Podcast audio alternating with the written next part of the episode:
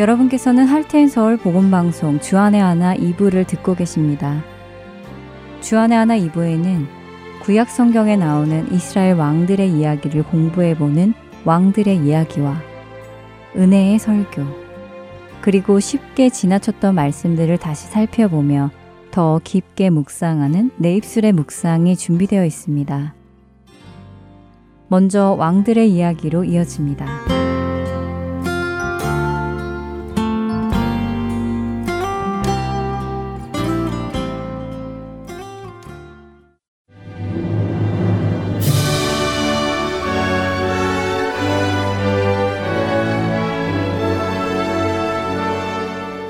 할텐 서울 복음 방송 청취자 여러분 안녕하세요. 왕들의 이야기 진행의 김민석입니다. 지난 시간까지 북이스라엘의 구대 왕 요람 왕에 대해 알아보았습니다. 오늘은 열왕기하 8장 25절에서 9장 29절 그리고 역대하 22장 1절에서 9절까지에 걸쳐 짧게 기록된 남유다의 6대 왕 아하시아에 대해 함께 살펴보도록 하겠습니다. 아하시아는 남유다의 5대 왕이었던 여호람의 막내 아들입니다. 아하시아의 아버지인 여호람은 아내가 들여온 우상들을 섬기며 하나님 앞에 악을 행했던 왕이었지요. 하나님께서는 다윗과 맺으신 언약으로 인해 악을 행하는 여호람을 바로 멸하지 않고 그가 돌이키기를 기다려 주셨지만 그는 자신뿐만 아니라 백성에게도 우상을 섬기게 하므로 하나님 앞에 죄를 지었습니다. 이에 하나님께서는 왕궁의 모든 재물과 그의 아들들, 아내들을 빼앗으시고 그를 병들게 하심으로 징계하시지요. 이때 하나님께서 여우람의 집안을 심판하실 때 유일하게 살아남았던 아들이 있는데요. 그가 바로 오늘 함께 나누게 될 아하시아입니다. 아하시아는 북이스라엘의 요람 왕 제12년에 남유다의 왕이 되었습니다. 열왕기하 8장 26절에서는 아하시아가 22살에 왕위에 올라 1년간 남유다를 통치했다고 기록되어 있습니다. 하지만 역대하 22장 2절에는 아하시아가 42살에 왕위에 올랐다고 기록되어 있는데요. 이렇게 열왕기하와 역대하 사이에 아하시아가 왕위에 오른 나이의 차이가 있는 이유를 성경학자들은 성경의 필사자, 곧 성경을 베껴 쓰는 사람이 히브리어의 글자 사이를 구별하는 작은 획을 착각하여 아하시아의 나이를 잘못 기록했을 것이라고 설명합니다.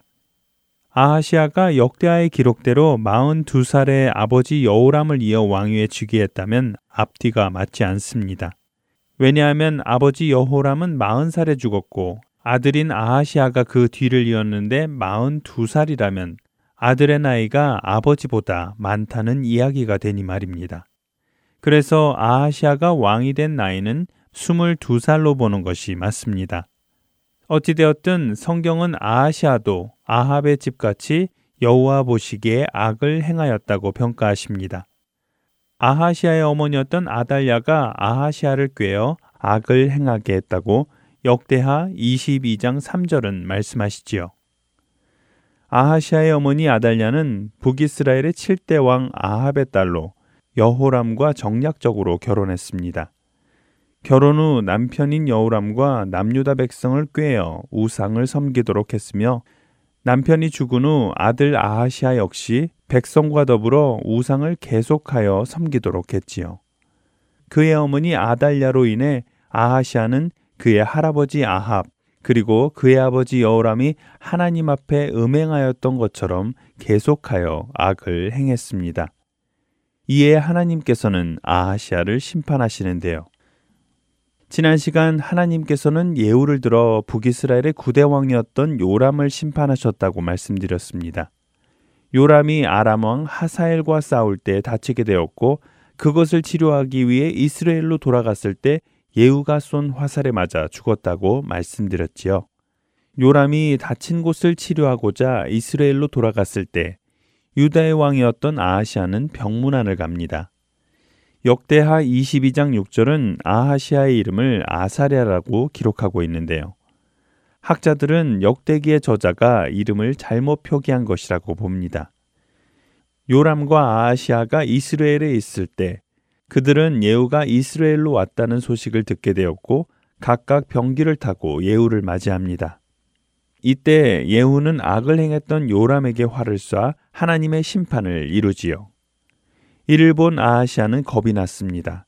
자신도 죽게 될까봐 도망가지요. 그가 어디로 도망갔는지에 대해 열왕기와 역대기는 서로 조금 다르게 기록하고 있습니다. 먼저 열왕기와 9장 27절 말씀을 읽어 드리겠습니다. 유다의 왕 아하시아가 이를 보고 정원의 정작길로 도망하니 예후가 그 뒤를 쫓아가며 이르되 그도 병거 가운데서 죽이라 하매 이블람 가까운 구루 비탈에서 치니 그가 무기토까지 도망하여 거기서 죽은지라. 이번에는 역대하 22장 9절의 말씀입니다.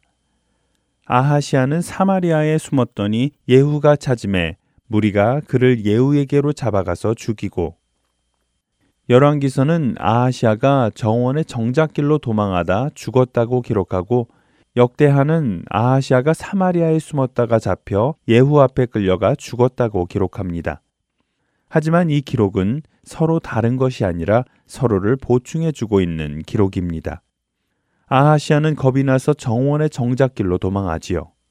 정원의 정작길이란 베아간이라는 곳으로 이스라엘로부터 남서쪽으로 11km 정도 떨어진 곳입니다. 이 길은 사마리아나 예루살렘으로 통하는 길이었는데요. 아하시아는 이 길을 통해 사마리아까지 도망가 거기에 숨었던 것이지요. 아하시아를 쫓아가 죽이라는 예후의 명령을 받은 부하들은 사마리아까지 쫓아가 아하시아를 찾아냈고 그를 체포하여 예후에게로 데리고 간 것입니다. 그런데 이블루함 근처 구루비탈길에 이르렀을 때 아하시아가 탈출을 시도하고 이로 인해 큰 상처를 입게 되는데요. 상처를 입은 아하시아는 무기토까지 도망하였지만 결국 그곳에서 죽음을 맞이했습니다. 예후의 부하들은 죽은 아하시아를 병거에 싣고 예루살렘으로 갔고 그를 조상들과 함께 그의 묘실에 장사하였습니다. 역대하 22장 9절은 이에 아하시아의 집이 약하여 왕위를 힘으로 지키지 못하게 되었다고 기록하고 있습니다. 이것은 아하시아가 22살의 왕위에 올라 1년간 통치하고 죽었기 때문에 그의 자식들은 어려서 왕위를 물려받기 어려웠을 것이고 다른 한편으로는 아하시아의 어머니였던 아달랴가 정권을 장악하는 것을 막을 만한 힘이 아하시아의 집에 없었다는 것을 의미하기도 합니다. 역대하 22장 7절 말씀은 아하시아가 해를 입은 것은 하나님께로 말미암은 것이라고 분명히 말씀하고 계십니다.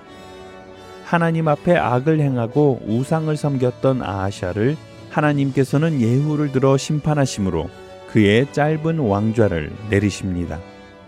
왕들의 이야기 다음 시간에 찾아뵙겠습니다. 안녕히 계세요.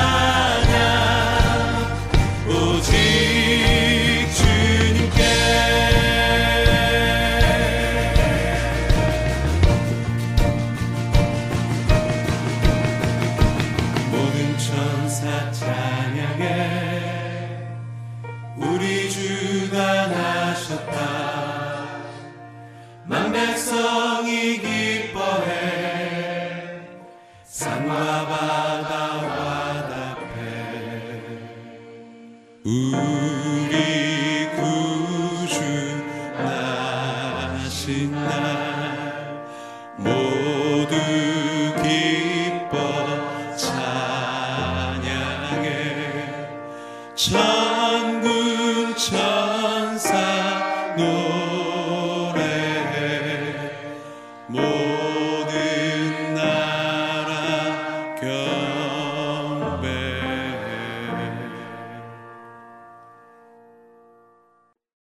설교 말씀으로 이어드립니다. 오늘 설교 말씀은 캐나다 밴쿠버 그레이스 한인교회 박신일 목사님께서 누가복음 2장 8절에서 11절의 본문으로 영원한 자유라는 제목의 말씀 전해 주십니다.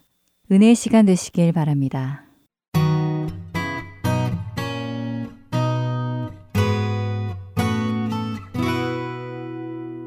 하나님 말씀을 좀 나누겠습니다. 오늘 성탄주를 맞이해서 누가복음 2장 8절부터 11절까지 영원한 자유라는 제목으로 아침에 잠시 말씀 나누겠습니다.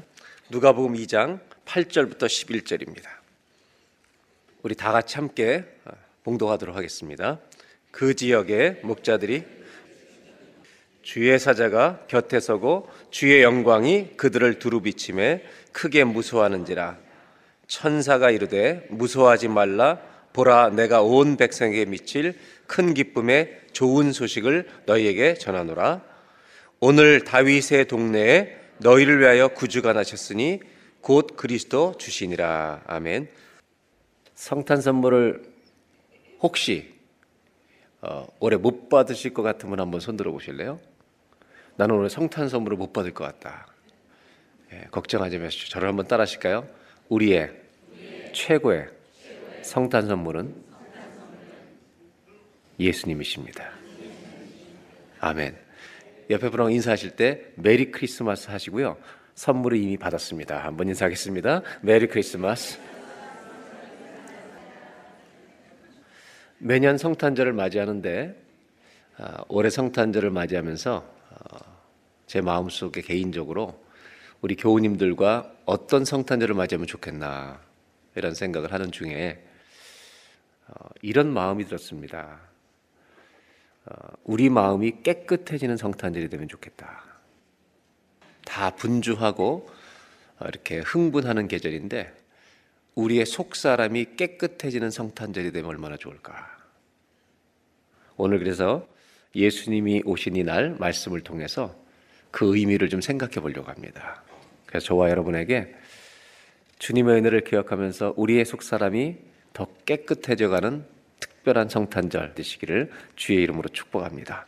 오늘 성경의 10절에 보면 이렇게 말씀이 되어 있습니다. 10절에 천사가 이르되 무서워하지 말라 보라 내가 온 백성에게 미칠 큰 기쁨의 좋은 소식을 너희에게 전하노라. 성탄절에 이 말씀의 제일 중요한 표현은 온 백성에게 미칠 큰 기쁨의 좋은 소식이라는 겁니다. 여러분, 예수님은 모든 사람에게 기쁜 소식인 줄로 믿습니다. 이 복음입니다. 예수님이 복음이십니다. 그 다음에 11절에 이렇게 말합니다. 오늘 다윗의 종래에 누구를 위하여? 우리를 위하여? 예, 나를 위하여 구주가 나셨다는 것입니다. 아멘입니다. 오늘은 우리를 위해 예수님이 오신 날인 줄로 믿습니다. 성경은 이것이 가장 크리스마스 때 중요한 메시지라고 말하고 있습니다. 온 백성에 전할 기쁜 소식, 그리고 또 하나는 그것이 우리를 위하여 구주가 태어나셨다는 것입니다. 우리가 잘 아는 마태복음 1장에 예수님이 오시기 전에 예수님의 잉태에 대해서 약속하시면서 하나님이 하신 말씀이 천사를 통해 주신 말씀이 아들을 낳으리니 그 이름을 예수라 하라 이는 자기 백성을 죄에서 구원할 자다. 결국 이 모든 초점이 예수님의 구원의 초점이 맞춰져 있다는 겁니다. 성탄절은요, 우리를 구원하기 위해서 오신 날인 줄로 믿습니다. 그래서 요한복음 20장 31절에 요한복음 전체의 목적을 이렇게 정리하고 있습니다. 사도 요한은 한번 다 같이 한번 읽겠습니다. 오직 이것을 기록함은 너희로 예수께서 하나님의 아들 그리스도이심을 믿게 하려 함이요 또 너희로 믿고 그 이름을 힘입어 생명을 얻게 하려 함이니라 아멘. 요한복음 전체 목적이 예수님이 하나님의 아들 그리스도심을 믿게 하고 그것을 믿어서 우리로 그냥 생명이 아니라 영원한 생명을 얻게 하려 합니다. 이것이 이것을 전해주는 게 요한복음의 목적이라는 겁니다. 로마서 6장 23절에 이렇게 말하고 있습니다. 다 같이 한번 읽겠습니다. 죄의 삭은 하나님의 은사는 그리스도 예수 우리 주 안에 있는 영생. 죄의 값이 사망입니다. 근데 하나님의 선물은 그리스도 예수 우리 주 안에 있는 영생이니라. 여러분 예수님이 오시면 그 사람에게는 영생이라는 선물이 임할 줄로 믿습니다. 이것이 바로 성경이 말하고 있는 아주 중요한 성탄절을 잊지 말아야 될 예수님이 오신 목적입니다. 그분은 우리에게 오셔서 죄인 된 우리를 구원하셔서 영원한 생명을 선물로 주러 오셨다는 겁니다. 근데 이 선물은 여기서 끝이 아닙니다. 이 선물을 사도 바울은 로마서 8장에 더 놀랍게 표현하는데 8장 1절을 다 같이 한번 읽겠습니다. 시작. 그러므로 이제 그리스도 예수 안에 있는 자에게는 결코 정죄함이 없나니.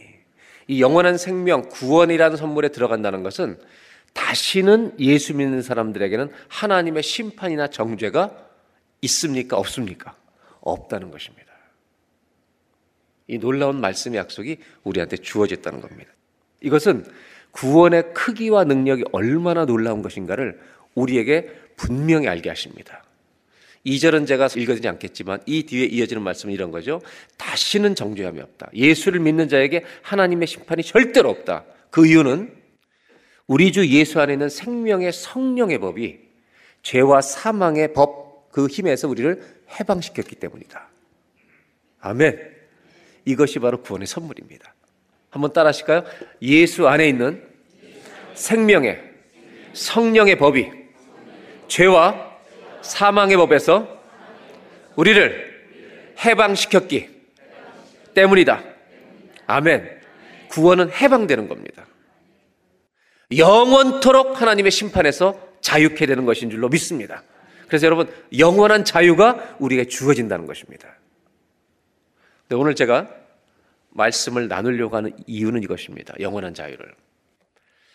제가 신앙생활 하면서 이런 질문을 받을 때가 있습니다. 어떤 교회 지도자가 영적으로 오랜 기간 동안 범죄해서 그것이 드러납니다. 그랬을 때 이런 질문을 저한테 하십니다. 목사님 그분 구원 받은 겁니까? 이렇게 물어봅니다. 그런 질문을 저한테 하지 마시기 바랍니다. 주님이 아시겠죠. 이 문제는 영적 지도자만의 얘기가 아닙니다. 우리들의 얘기일 수 있습니다. 하나님이 주신 구원의 크기와 능력은 다시는 우리를 정죄하신 분으로 데려가지 않으십니다. 그만큼 하나님의 구원의 능력과 크기는 놀랍습니다.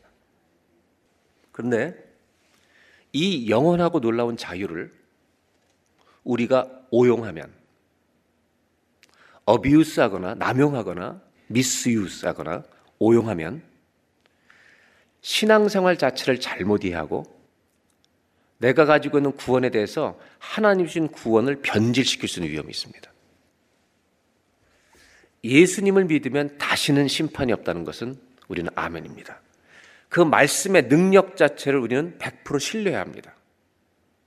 그럼 우리가 이 말씀을 자기한테 적용할 때 하나님의 구원의 능력은 나를 절대로 심판으로 데려가지 않는 이 말씀을 구원의 의미를 헤아리지 못한 채 이 말씀을 수학 공식처럼 자기에게 적용하려고 하면 모순에 빠질 수 있다는 것입니다. 나는 이 말씀의 능력을 신뢰하기 때문에 내가 무슨 죄를 져도 괜찮을 거야.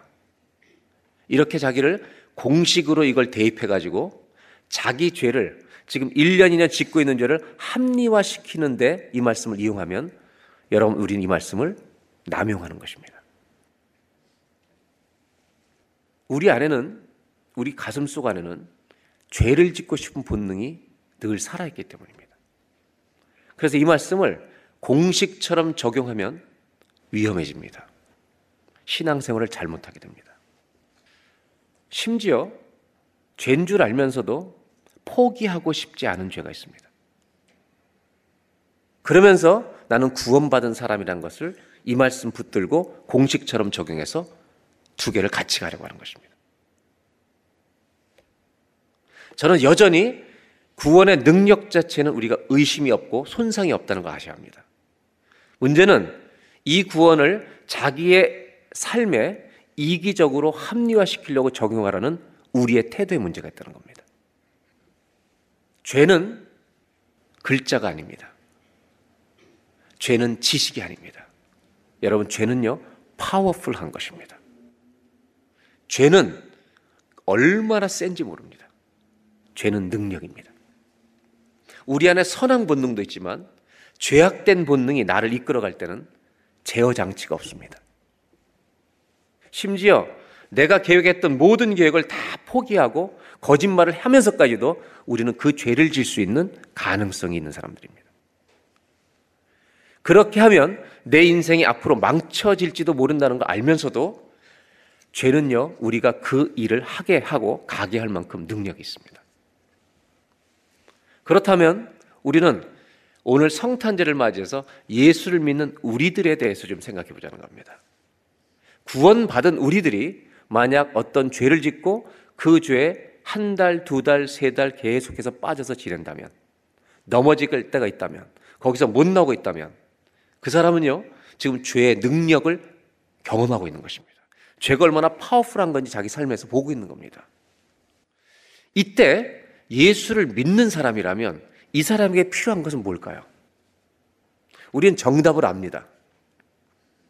그런데 만일 이 사람이 이 죄를 지키고 계속 죄를 짓고 싶은데 구원은 손상받고 싶지 않는다면 이 사람이 할 수 있는 말은 이것입니다. 예수를 믿는 자에게는 정죄함이 없습니다. 아멘?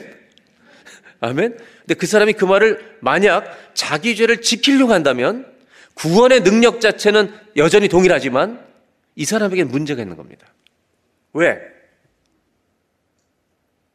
구원의 능력과 자기 삶을 분리시기 때문입니다. 이런 실수를 누구든지 범할 수 있습니다. 내 죄를 내가 계속 짓고 싶은 겁니다. 그래서 그 사람에게 이 구원이라고 한 능력이 수학 공식으로 전락해 버리는 겁니다. 그렇게 해서라도 내가 구원받았다는 것을 주장하고 싶은 겁니다. 그럼 성경이 말하고 있는 복음, 예수님이 오셔주시는 구원은 뭘까? 왜냐하면 이것이 기쁜 소식이라 했는데, 죄인은 우리를 위해서 오신 것이라고 했는데, 여러분, 주님의 구원은 내 죄악된 삶을 지키는데 구원을 보장받는데 이용하라고 주신 구원이 아닙니다. 성경이 말하고 있는 예수님 오신 우리에게 주신 이 구원은 나를 죄에서 건지실 뿐만 아니라 오늘도 내 삶에서 여러분 나를 변화시키는 능력이어야만 구원인 줄로 믿습니다. 여러분 구원은 죄의 그 무거운 짐에서 죄의 심판에서 건져내는 능력만이 아니라 이 구원은 여전히 오늘도 살아서 나를 고치시는 구원의 능력도 포함되어 있는 구원인 줄로 믿습니다. 이것도 우리에게 적용해야만 바른 구원관을 가질 수 있다는 것입니다. 그렇다면 성경은 이렇게 한 달, 두 달, 세 달 이상 이런 동일한 죄에 빠져서 죄를 포기하고 싶지 않은 사람에게 성경이 말하고 싶은 것은 정죄함이 없다는 말을 여전히 동일하게 맞지만 성경이 그 사람에게 하고 싶은 말은 주님께 빨리 돌아오라는 것입니다. 하나님 내가 넘어졌습니다. 구원이 내 안에서 역사하게 하라는 것입니다. 내가 그 죄를 고백함으로 말미암아 내가 죄를 고백하는 순간 여러분 죄는 무력해질 줄로 믿습니다. 내가 주님 앞에 죄를 내려놓는 순간 그 죄는 힘을 잃어버린다는 겁니다. 그래서 복음은 믿는 자에게 구원을 주시는 하나님의 능력인 줄로 믿습니다. 죄에 빠져 있을 때 우리가 해야 될 것은 여러분 고백이지 정담화가 아닙니다. 그렇다면 우리를 죄악에서 건져내시는 놀라운 능력으로 우리를 구원해 주신 하나님은 당연히 그 죄를 용서해 주시고 또 새로운 삶을 살 수 있도록 인도하시는 구원의 역사가 계속해서 우리 안에 일하고 있는 이런 놀라운 구원을 우리로 누리고 맛보게 하시지 않겠는가? 이것이 구원이 가지고 있는 과거에만 건져내신 것이 아니라 오늘도 우리 안에서 일하시는 능력의 구원인 줄로 믿습니다. 주님은 구원의 능력이 모자라서 그렇게 하라는 말이 아닙니다. 잘 생각해 보십시오. 구원의 선물을 주신 예수님은 하나님이십니다. 죄보다 크신 능력을 가지신 분이 이 죄 소리를 건져내십니다. 구원을 공식처럼 생각하지 말고 이 구원을 주신 분은 거룩하신 주님이십니다. 즉, 구원이란 단어는요, 죄를 싫어한다는 단어입니다. 왜? 어디로부터 구원하셨냐면, 죄로부터 구원하셨기 때문입니다. 구원 안에는 주님의 성품이 담겨 있습니다. 왜 우리는 죄를 지으면서 이 죄를 돌이키기보다는 죄인도 내가 죄를 질지라도 하나님의 심판 아래 우리는 더 이상 있지 않다라는 이 구원의 능력을 자꾸 수학 공식처럼 갖다가 우리가 붙이려고 하는 것일까? 우리가 한 가지 자주 잊어버리는 것이 있습니다. 그것은 뭐냐면 구원을 주시기 하나님은 대가를 지불하셨다는 걸 잊어버리고 있다는 겁니다. 여러분 구원을 주실 때 주님은 그냥 주시는 게 아니라 대가를 지불하십니다. 그 커스트가 있다는 겁니다.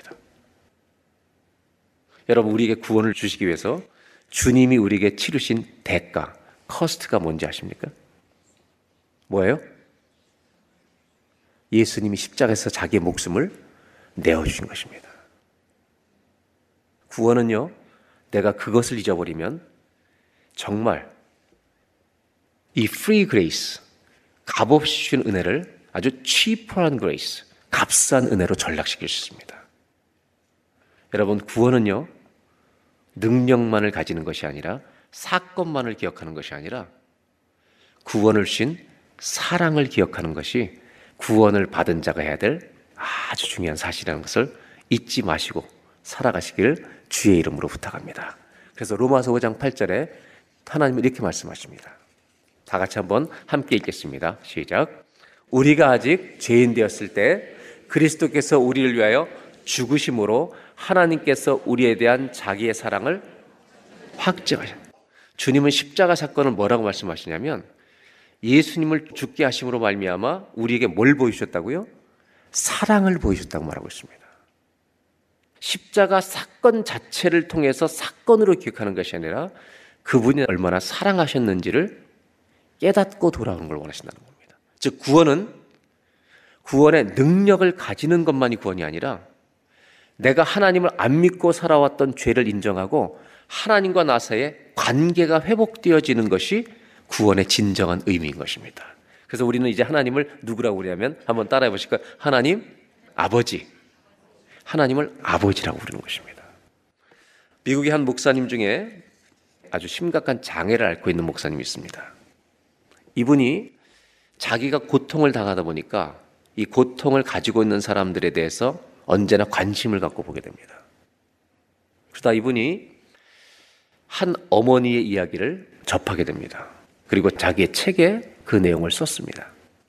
1999년도에 한 가정에서 일어난 일입니다.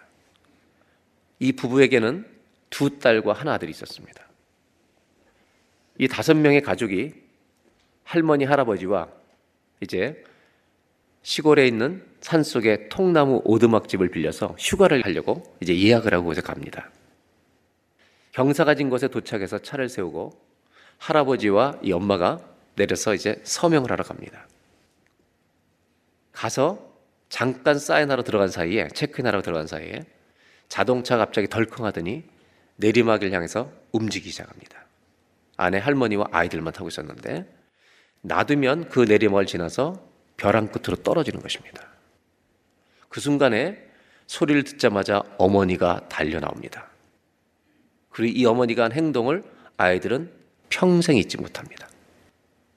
이것이 이 차가 조금씩 내려가자 바로 뛰어난 엄마는 차를 멈추기 위해서 트럭 앞으로 가서 SUV 차 앞으로 가서 자기 몸을 눕혀버린 겁니다. 이 무거운 SUV는 엄마의 몸을 밟고 올라갑니다. 그리고 지나갑니다. 그 순간에 할아버지가 나와서 사이드 브레이크를 잡아서 절벽으로 떨어져 죽는 생명의 위기에서는 건짐을 받습니다. 그 차의 무게는 엄마를 죽이기에 충분했습니다. 다행히 엄마의 생명은 보존됩니다. 허리가 부러져서 평생 하체 마비로 살아야 되는 안타까운 일을 겪습니다. 이것이 세 명의 아이가 7살, 5살, 3살 때 일어난 일입니다. 그리고 17년이 지난 겁니다. 17년이 지난 어머니 날에 이 딸이 영상을 찍어서 어머니에게 인사를 보내는 것입니다. 거기에다 이렇게 썼습니다. 이 어머니는 17년 동안 당신이 휠체어 있다고 자식을 돌본 일에 소홀한 적이 없는 엄마라고 아이들은 기억합니다. 모든 운동회, 모든 연주에 엄마는 휠체어를 타고 언제나 참석했다고 합니다. 그리고 아이들에게 가르치기를 주변 사람들이 엄마가 휠체어 타고 있는 걸 보고 불쌍해서 쳐다보거든 그들의 눈을 똑바로 쳐다보면서 괜찮다고 말하라고 어려서부터 가르쳐 줬다고 합니다. 이 아이들이 17년이 지난 어머니 날에 이렇게 썼습니다. 엄마는 1999년도 사고에서 우리의 생명을 구했습니다. 99년도에 구했습니다. 그리고 쓴 말이 그러나 엄마는 하루하루 계속해서 매일 우리의 생명을 구합니다. 99년도에만 구한 게 아니고 당신의 희생이 있어서 오늘 하루하루 매일 사는 것이 당신이 매일 구해준 생명을 살고 있습니다. 라고 고백한다는 것입니다. 매일 사는 것이 매일이 엄마가 살린 날이라는 고백입니다. 희생에는요, 대가가 따릅니다. 우리가 구원을 받기까지 주님은 대가를 지불하신 것입니다. 십자가에 달려 돌아가시던 날 대가를 지불하신 것으로 끝난 것이 아니라 그 대가는 오늘도 이어집니다. 여러분, 주님은 오늘도 우리를 구원해주고 계시는 줄로 믿습니다. 구원은 이루어졌지만 내가 사는 매일의 삶에서 이 구원은 일하고 있다는 것을 잊지 마시기 바랍니다. 하나님은요, 우리를 능력으로만 구원하신 게 아닙니다. 주님은 사랑으로 구원하셨습니다. 주님은 사랑하셔서 구원하신 것입니다. 능력으로 죄와 사망에서 힘으로만 건져내신 것이 아닙니다. 주님은 우리를 사랑해서 건지신 것입니다. 아까 읽었던 말씀 로마서 5장 8절에 우리가 아직 죄인 되었을 때 그리스도께서 우리를 위하여 죽으심으로 하나님께서 우리에 대한 자기의 사랑을 확증하셨느니라. 하나님은 우리가 구원을 생각할 때 능력보다 사랑을 먼저 기억하기 원하십니다. 십자가와 부활의 사건을 그 구원의 사건을 공식처럼 외우는 사람들이 아니라 나를 사랑하시는 하나님을 기억하고 살아가는 자들이 되기를 원하십니다. 하나님과 인격적인 관계 회복이 없이 구원을 내가 가지려고만 한다면 이것은 얼마나 이기적인 신앙입니까? 죄를 내가 그대로 짓고 이거를 버리지 않으면서도 주님은 나를 구원해 주실 것이라는 이 능력의 복음을 공식처럼 계속해서 적용하려는 이 주장은 얼마나 구원의 의미를 그 숭고한 의미를 변질시키고 왜곡시킨 것입니까? 우리가 알고 있는 성경의 암송이라고 하는 성경의 요절이라고 하는 요한복음 3장 16절은 그래서 제일 먼저 시작하는 말이 하나님이 세상을 구원하셨다는 말이 아닙니다. 하나님이 세상을 예수님을 주실 것만큼 사랑하셨다. 우리를 구원하시는 대가는 하나님이 죽으시는 것입니다. 하나님의 사랑을 기억하고 믿고 있다면 우리도 매일 이렇게 고백할 것입니다. 십자가의 예수 그리스도를 믿던 날이 우리의 구원의 날은 맞습니다. 그러나 하나님은 그날부터 매일 우리를 구원해 주고 계십니다. 한번 따라해 보실까? 하나님은 매일 우리를 구원하고 계십니다. 아멘입니까? 지금도 그 구원이 이루어지고 있습니다. 그렇다면 3개월, 4개월 동안 죄를 짓고 있는 똑같은 죄를 지으면서 그리스도 예수 안에 있는 자에게는 정죄함이 없다고 말하는 이들은 이제 그 말을 멈춰야 할 것입니다. 사랑으로 나를 구원하신 그분이 이제 나에게 어떻게 하기를 원하신지 알기 때문입니다. 주님, 내가 잘못했습니다. 이것이 하나님 앞에 죄인 것을 인정합니다. 당신의 구원의 능력이 오늘도 내 삶에서 일하게 하여 주십시오. 로마서 6장 15절에 이렇게 말합니다. 그리스도 예수 안에 있는 자에겐 결코 정죄함이 없다는 이런 말, 우리가 은혜 아래 때는 이 말 때문에 네가 은혜 아래 있다고 심판받지 않는다고 죄를 계속 지으면서 살겠느냐? 네가 심판받지 않는다는 이것을 주장하면서 죄 지으라고 구원해 주신 거냐? 16절에 너희 자신을 종으로 내주어 누구에게 순종하든지 그 순종함을 받는 자의 종이 되는지를 너희가 알지 못하느냐. 우리가 내 몸을 죄에 자꾸 내주면요. 죄의 종처럼 행세하는 거예요, 우리가. 혹은 죄의 종으로 사망에 이르고 혹은 순종의 종으로 의에 이르느니라. 17절. 하나님께 감사하리로다. 너희가 본래 죄의 종이었는데 예수 믿기 전엔 죄의 종이었던 게 맞는데 너희에게 전하여 준 바 교훈해 본 이 복음을 마음으로 순종하여 이것을 믿고 순종하여 18절 다 같이 읽어볼까요?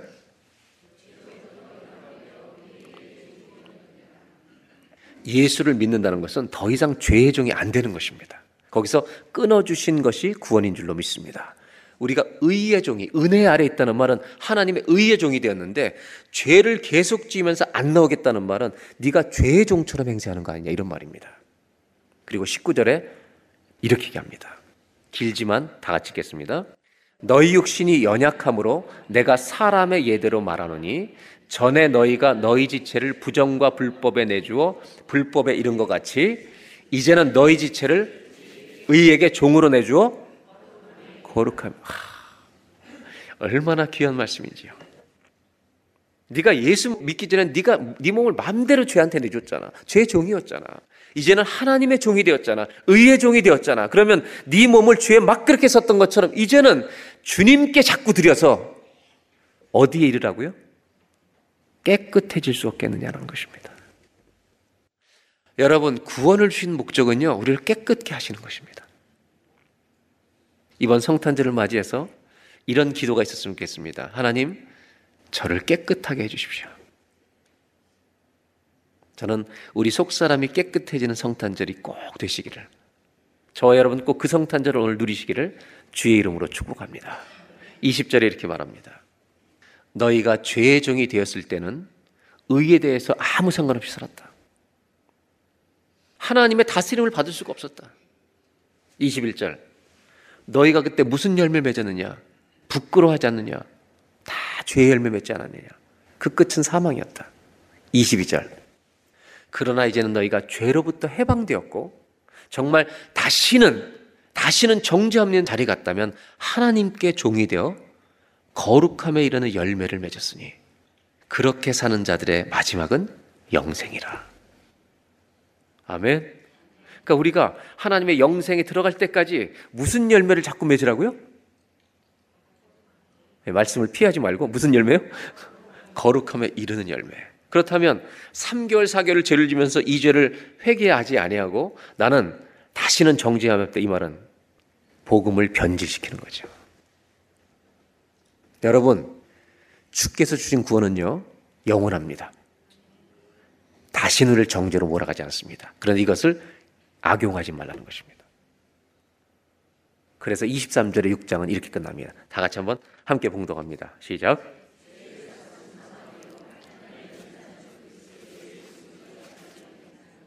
아멘. 죄의 결과는 사망이었지만 주님의 선물은 예수 의지하는 영생. 이 영생이 매일 살아서 일하게 하는데 이 영생은 우리를 거룩함으로 인도하는 것이다. 그래서 갈라디아서 장 13절에 바울은 이렇게 정리합니다. 형제들아 너희가 자유를 위하여 부르심을 입었으나 하나님은 우리에게 다시는 정죄함을 받지 않은 영원한 자유를 주셨습니다. 근데 이 자유의 목적이 있다는 겁니다. 그러나 이 영원한 자유로 죄를 지어도 좋다는 육체의 기회로 삼지 말고 오직 사랑으로 서로 종노릇하라. 우리에게 주신 영원한 자유는 죄를 지어도 구원받는다고 주장할 자유가 아니라 우리를 주님을 위하여 살게 하는 우리를 깨끗함으로 인도하는 자유라는 것을 잊지 말라는 것입니다. 예수님이 말씀하셨습니다. 요한복음 8장 32절에 진리를 알지니 진리가 너희를 자유롭게 하리라. 이 말씀으로 끝내지 않으시고요. 36절에 다 같이 한번 읽겠습니다. 그러므로 아들이 너희를 자유롭게 하면 너희가 참으로 자유로우리라. 여러분 우리가 불편한 것처럼 사는데도요. 주님께서 자유를 주시면 자유로운 것입니다. 이 자유가 우리에게 있는가? 불편해질 수 있는 자유가 우리에게 있는가? 사랑하기 때문에 사랑하기 때문에 내가 나를 종처럼 제어할 수 있는 자유. 예수님이 어떤 몸을 가지고 오셨냐면요. 종의 모양을 가지고 자유를 제한해서 우리에게 오셨습니다. 오늘 크리스마스에 제가 이 말씀을 드리고 싶습니다. 이제 우리가 하나님을 사랑할 차례입니다. 기도하겠습니다. 하나님, 온 백성을 위하여 예수님이 오신 날입니다. 온 백성을 위하여 예수님이 오신 날입니다. 오늘 이 시간에 두 가지를 기도합니다. 우리의 속 사람이 깨끗한 사람이 되게 하여 주십시오, 하나님. 내 죄를 붙들고 유지하기 위해서 예수 믿는 자에게는 정죄함이 없다고 우기는 사람이 아니라 정죄함이 다신 없도록 주신 그 큰 구원은 우리를 거룩한 열매 맺으라고 죄의 열매를 맺던 우리들이 하나님이 기뻐하신 열매를 맺으라고 주신 은혜요 자유인 줄 믿사오니 속 사람이 깨끗해진 은혜를 우리에게 꼭 허락하여 주옵소서. 날마다 구원을 맛보게 하여 주옵소서. 오늘의 삶 속에서도 구원하시는 그 은혜가 있게 하여 주옵소서. 하나님, 이제는 우리가 그 사랑을 받은 자로 우리가 주님을 사랑할 차례입니다. 우리가 그 사랑을 보여드릴 차례입니다.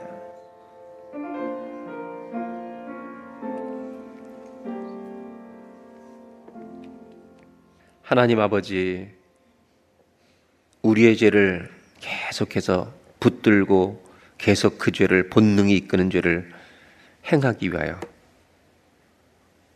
그리스도 예수 안에 있는 자는 다시는 결코 정죄함이 없다는 이 능력의 복음을 수학 공식처럼 갖다 붙이는 어리석음을 범하지 않게 하여 주옵소서. 오히려 그 복음은 나를 구원하셨을 뿐만 아니라 오늘도 나를 건져주시는 복음인 줄로 믿습니다. 구원은 오늘도 일어나고 있습니다. 죄를 짓고 있는 자가 있다면 그 구원 복음의 능력 앞에서 주님 내가 잘못했습니다.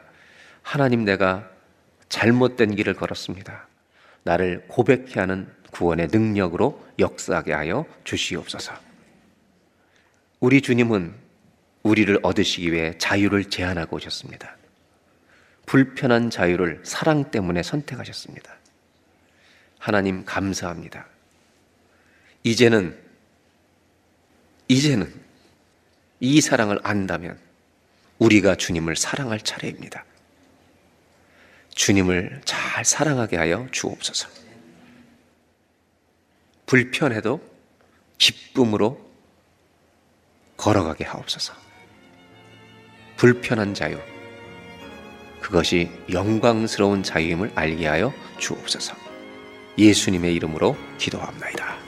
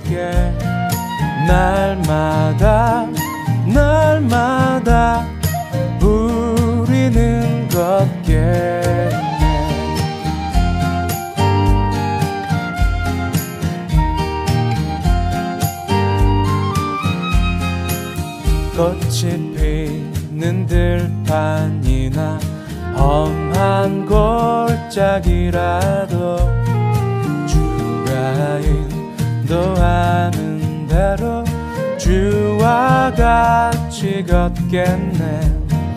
한 걸음 한 걸음 주 예수와 함께 날마다 날마다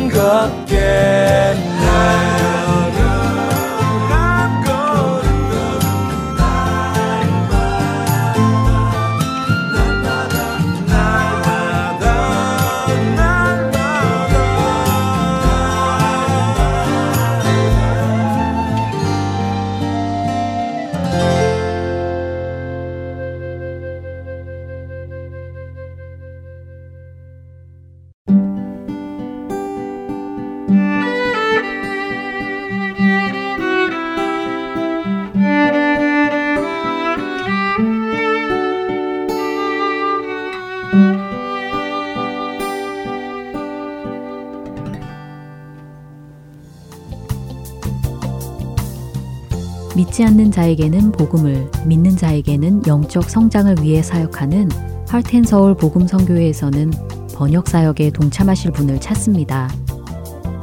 그동안 방송된 한국어 방송의 원고를 영어로 번역하는 자원봉사입니다. 인터넷으로 메일을 주고받을 수 있으신 분이면 어느 곳에 계시더라도 가능하신 이 사역에 참여하실 여러분들을 찾습니다. 번역 자원봉사자에 대한 문의는 본 방송사 전화번호 602-866-8999로 연락 주시거나 이메일 주소 heartandsoul.org at gmail.com으로 문의해 주시면 되겠습니다.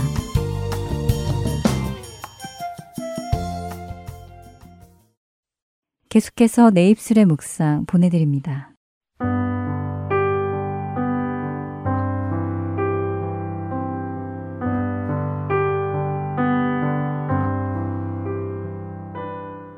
애청자 여러분 안녕하세요. 내 입술의 묵상 진행의 민경훈입니다. 우리를 구원하기 위해 하나님의 어린 양으로 이 땅에 오신 예수님을 기억하고 기념하는 크리스마스가 이제 얼마 남지 않았습니다. 내 입술의 묵상. 오늘은 예수님을 잉태한 마리아에 대해 묵상해 보려 합니다. 왜 갑자기 마리아를 묵상하느냐고요? 사실 얼마 전 누가복음 1장을 읽으며 마리아의 이야기를 읽게 되었는데요. 가만히 마리아의 상황을 생각해 보니 마리아의 믿음이 정말 대단하다는 것을 깨닫게 되었습니다. 과연 저였다면, 제가 마리아의 상황에 있게 된다면, 저는 어떤 반응을 보였을까 생각해 보게 되었는데요. 감히 마리아와 같은 반응을 보였을 것이라고 확실하게 대답하기는 어렵겠더라고요. 마리아의 이야기 함께 생각해 보겠습니다. 먼저 누가복음 1장 26절에서 33절을 읽어보겠습니다. 여섯째 달 천사 가브리엘이 하나님의 보내심을 받아 갈릴리 나사렛이란 동네에 가서 다윗의 자손 요셉이라 하는 사람과 약혼한 처녀에게 이르니 그 처녀의 이름은 마리아라. 그에게 들어가 이르되 은혜를 받은 자여 평안할지어다. 주께서 너와 함께 하시도다 하니 처녀가 그 말을 듣고 놀라 이런 인사가 어찌함인가 생각하매 천사가 이르되 마리아여 무서워하지 말라. 내가 하나님께 은혜를 입었느니라. 보라, 내가 잉태하여 아들을 낳으리니 그 이름을 예수라 하라. 그가 큰 자가 되고 지극히 높으신 이의 아들이라 일컬어질 것이요. 주 하나님께서 그 조상 다윗의 왕위를 그에게 주시리니 영원히 야곱의 집을 왕으로 다스리실 것이며 그 나라가 무궁하리라. 세례 요한의 어머니 엘리사벳이 늙은 나이에 임신을 한 지 6개월이 되었을 때 하나님께서는 천사 가브리엘을 나사렛에 사는 요셉이라는 청년과 약혼한 처녀 마리아에게 보내십니다. 그리고 그녀가 하나님의 은혜를 입어 아들을 낳을 것을 말씀해 주시지요. 그 아들의 이름을 예수라고 지으라는 말까지 해주십니다. 여러분들도 아시다시피 다윗의 자손 요셉과 마리아는 이미 약혼한 상태였습니다. 아직 결혼은 하지 않았지만요. 그러나 유대의 문화 속에서 약혼한 커플은 결혼한 것과 같은 법적 자격을 가지고 있다고 합니다. 같이 살지는 않지만 그들은 법적으로 결혼한 것과 같기에 서로에게 부부로서의 신의를 지켜야 한다고 합니다. 그렇기에 마리아는 의문이 생겼습니다. 자신이 이미 다른 사람과 약혼한 상태에서 어떻게 임신을 할 수 있는지 이해할 수 없었지요. 결혼은 하지 않았으니까요. 그래서 마리아는 천사에게 묻습니다. 34절의 말씀인데요. 마리아가 천사에게 말하되 나는 남자를 알지 못하니 어찌 이 일이 있으리이까. 자신은 아직 결혼을 하지 않아 남편이 없는데 어떻게 임신을 하느냐고 묻는 것입니다. 그러자 천사가 대답합니다. 천사가 대답하여 이르되 성령이 내게 임하시고 지극히 높으신 이의 능력이 너를 덮으시리니 이러므로 나실 바 거룩한 이는 하나님의 아들이라 일컬어지리라. 35절의 말씀입니다. 가브리엘 천사는 마리아에게 설명해 줍니다. 남편으로 인하여 임신하는 것이 아니라 성령이 내게 임하시고 지극히 높으신 하나님의 능력이 너를 덮음으로 임신하게 된다고 말이죠. 초자연적인 하나님의 방법으로 그 일이 일어난다고 이야기를 해줍니다. 그런 가브리엘 천사의 설명에 마리아는 어떤 반응을 보였을까요? 여러분은 어떤 반응을 보였을 것 같으신가요? 사실 모세가 전해준 하나님의 율법인 신명기 22장 23절과 24절에 의하면 처녀가 남자와 약혼한 후 다른 남자와 동침을 하게 되면 그들은 성은 문으로 끌어내어 돌로 쳐 죽이라고 되어 있습니다. 마리아 자신은 자신이 다른 남성과 동침하여 임신을 하는 것이 아닌 것은 알지만 동네 사람들은 그 사실을 모르기에 그녀를 믿어주기는 쉽지 않습니다. 마리아의 임신 소식을 들은 약혼자 요셉이 그녀와의 결혼을 드러내지 않고 가만히 끊고자 했다는 마태복음 1장 19절의 이야기만 보아도 그런 추측은 쉽게 할 수 있지요. 약혼자 요셉조차 그녀의 임신이 그녀의 간음 때문이라고 생각했으니까요. 운이 좋아서 동네 사람들이 알아채지 못하였다 하더라도 가족들은 그녀의 임신 소식을 알게 될 것이고 그런 그녀를 유대의 문화 속에서는 부끄러운 여인으로 치부하여 외면하는 것이 당연하다고 합니다. 또한 방금 말씀드린 것처럼 약혼자 요셉의 의심 역시 감당해야 하는 부분이었지요. 결국 마리아는 자신에게 전해준 천사 가브리엘의 소식을 받아들이기 위해서는 자기 민족으로부터의 버림받음, 자기 가족으로부터의 버림받음, 그리고 자기 약혼자로부터의 버림받음을 감수해야 하는 것이었습니다. 그러나 동시에 이 모든 버림받음 속에서도 하나님께서 자신을 지켜주실 것이라는 믿음도 있어야 했지요. 과연 우리는 이런 상황에서 어떻게 반응할까요? 안 돼요. 그런 오해를 받고 살 수 없어요. 저도 제 삶이 있는데 그렇게 일방적으로 하시면 안 되지요. 라고 하지 않을까요? 아니면 적어도 그렇다면 저의 안전을 보장해 줄 믿을 만한 표적을 좀 주세요. 라고 했을 것 같은데요. 마리아의 반응은 어땠을까요? 누가복음 1장 38절입니다. 마리아가 이르되 주의 여종이오니 말씀대로 내게 이루어지이다 하매 천사가 떠나가니라. 마리아는 고백했습니다. 자신은 주의 종이라고요. 그렇기에 그분이 말씀하신 대로 자신에게 이루어지기를 원한다고 답합니다. 마리아의 믿음, 그녀의 믿음을 통해 하나님의 어린 양 예수 그리스도께서 이 땅에 오셨습니다. 오늘 우리에게 이해하기 어려운 더 나아가 나를 공경에 빠지게 할 상황이 온다고 하더라도 우리는 그 일을 통해서도 역사하실 하나님을 믿고 의지하며 마리아와 같은 고백을 드릴 수 있는지 생각해 보길 원합니다. 만일 그렇게 고백할 수 있다면 하나님께서는 우리의 믿음을 통해 또 다른 자들에게 생명 되시는 예수 그리스도의 복음이 전해지게 하실 것이라 믿습니다. 모든 상황에서 주의 종이 오니 말씀하신 대로 되기를 원합니다. 라는 고백을 드릴 수 있는 우리 모두가 되기를 바라며 오늘 내 입술의 묵상 마치겠습니다. 저는 다음 시간에 다시 찾아뵙겠습니다. 안녕히 계세요.